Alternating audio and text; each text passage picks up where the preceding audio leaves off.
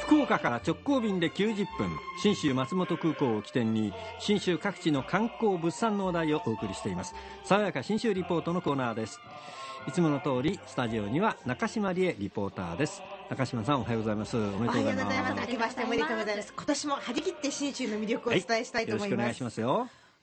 敵に塩を送るっていう故事聞いたことありますよね、うんうんまああのこれ実は戦国時代に甲斐の国の武田信玄を抑えるため、うん、今川と北条連合軍が甲州それから信州に塩を送るのを止めたんですね、うんうん、しかしながら塩がなくなると戦ってる武将だけじゃなくって侍だけじゃなくって一般の人たちが苦労するじゃないか。それは戦いに関係のない領民に対しておかしいんじゃないかと言って、うん、武田と向かい合ってたというかもうお互いにここもライバルだった。上杉謙信が、うん、なんと新潟側から塩を送って、一般の民が困らないようにと、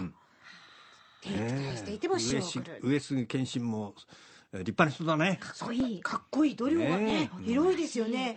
でこの逸話をベースにした市が毎年毎年信州では立ってるんですね。その中でも一番最初に行われるのが松本雨市なんですが、えー、大体今1月の第2土日にやってるんですよね、うん、で実は1569年1月11日にこの謙信の義援が松本についたっていうその年から数えて450年目なんです今年。すごい。はあと思いながら、うん、で今年もやっぱりその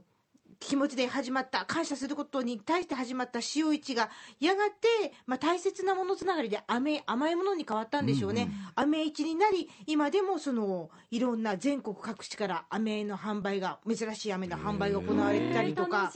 そう。なんですよ。からこうおみこしが練り歩いたりとかもあるんですが、あの九州からももちろんいろんな物産も行くんですよね、うん、え例えばその身近なところで行くとその道の駅宗像から海産物とかいちごが行ったり、うん、八女茶だとか柳川の海苔でしょ、うん、唐津の海産物。あと芦屋のさわらの味噌漬けとか、それから博多座の PR とかもあったりして。すごいなんかやっぱね遠くから面白いものがやってくる場所にもなってるんだなと思うんですが去年見た中で面白かったのが塩取り合戦というですね、うん、綱引きなんです。武田型と上杉型に分かれて、うん、町の真ん真ん中歩行者天国の真ん中で綱引きが行われるんです。塩取り合戦一般男子の部始めたいと思います。綱を持て低くね低くね低いてよ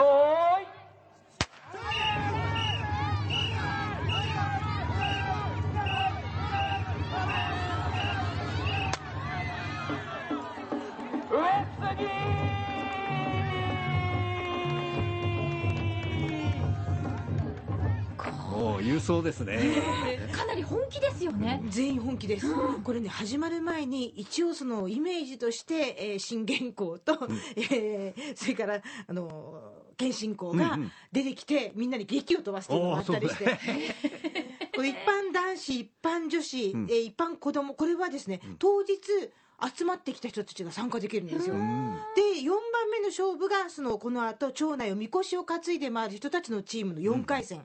で、私が去年見た時4回戦で勝負がつかずに5回戦まで行きましたからね、結果去年は、えー、上杉型が勝っておりました。その前3年連続武田型が勝ってたっていう。なかなかこだわりがあるんですよね、まあこんなふうに、えー、街中があのみこしも出たりして、うん、そのなんていうんですかこうリズムを聞いてもやっぱりこう福岡地方とは若干違って、ね、やっぱこういうのを聞きながら過ごすのも面白いかなと。うん。うんね、そういう歴史を感じながらお祭りに行くとまた趣が違いますもんね。そうなんですよね。そしてこれやっぱりそのもともと城下町でありその商売の町である松本らしいということになるんですけども、うん、その城下町を散策してて面白い場所にですね一つ中町通りっていう昔ながらのその生子壁の、はい、と白い壁の土蔵があるところがあるんですが、うん、ここにね松本市はかり資料館っていうところがあるんです、うん、実は安藤さんのお気に入りの場所でもあるんですよね。これあの明治35年から昭和61年まで竹内土量工店というお店だったんです、つまりはかり屋さんだったんですね、案内をしてくれた矢口恵子さんがこう教えてくれました。度は主には長さを測るもので量は、えっと、体積容積測るもので項は重さを測るものを展示してますここには。そうなんですよ。いろんな測りがあってね、うん面白いですよ。で自分でも実際に測ってみようとかって言って何もないところでロープをピシャリ1メートル分ん。測ってみてくださいとかね、はい。1合分のこう白黒のつぶつぶのお豆さんを測ってこれぐらいかなと思う分の分量を入れてみてくださいとか、そういうチャレンジもできるんですね。で面白い測りの中にイメージとしてはちょっとあの天秤ばかりに近い感じで、大きなお皿が1つ。そして小さめのお皿が3つくっついてぶら下がってこう左右のバランスを取るような測りがあったんですね、これがなかなか面白い一品でした。釘とかネジを何個で測れる測りなんですけど大量に2000個とか3000個測るのなんですけど10倍50倍100倍っていうお皿がついてまして例えば50個測りたかったら50倍のお皿にあのネジを1個入れて、あのこっちの大皿の中に数えないでこうやって入れていくんですけれど50個になったらここのところに上がっていきます。バランスがよくえよくねそうするとここに50個あるって感じ。ネジ何個釘何個で測れた測りですね。すごいですね。昔の人はねそうやって測りをですね考えたんですよ。すごい今でも年に1人か2人かこれ使ってますよっていうような方が見学に来られますよっておっしゃってました。で本当にいろんな測りがあるんですが昔の人はね6号マスって大きなマスがあって、これで1号から5号6号まで全部測るんですよ、斜めにしたりとかですね、えちょうど残り1号分だけを残して切り上げるとか、そういう技もあったとか教えてくれてもうワクワクなんですがこの松本市っていうところはもともと養蚕蚕さんですね、のその飼育だとかそれによって木と製糸業がですね盛んなところだったので、このもともとの竹内土曜工店が栄えたというのもあるんですが、なかなかこの糸を紡ぐ糸を作る場所らしいそういう機会もあるんです。えっと、昔のさはあのお蚕の眉をの下を切ってそこからさなぎを出して2秒に1個の割合でオスメスって分けてたんですけどすごい多大な量が集まってくるので、えっと、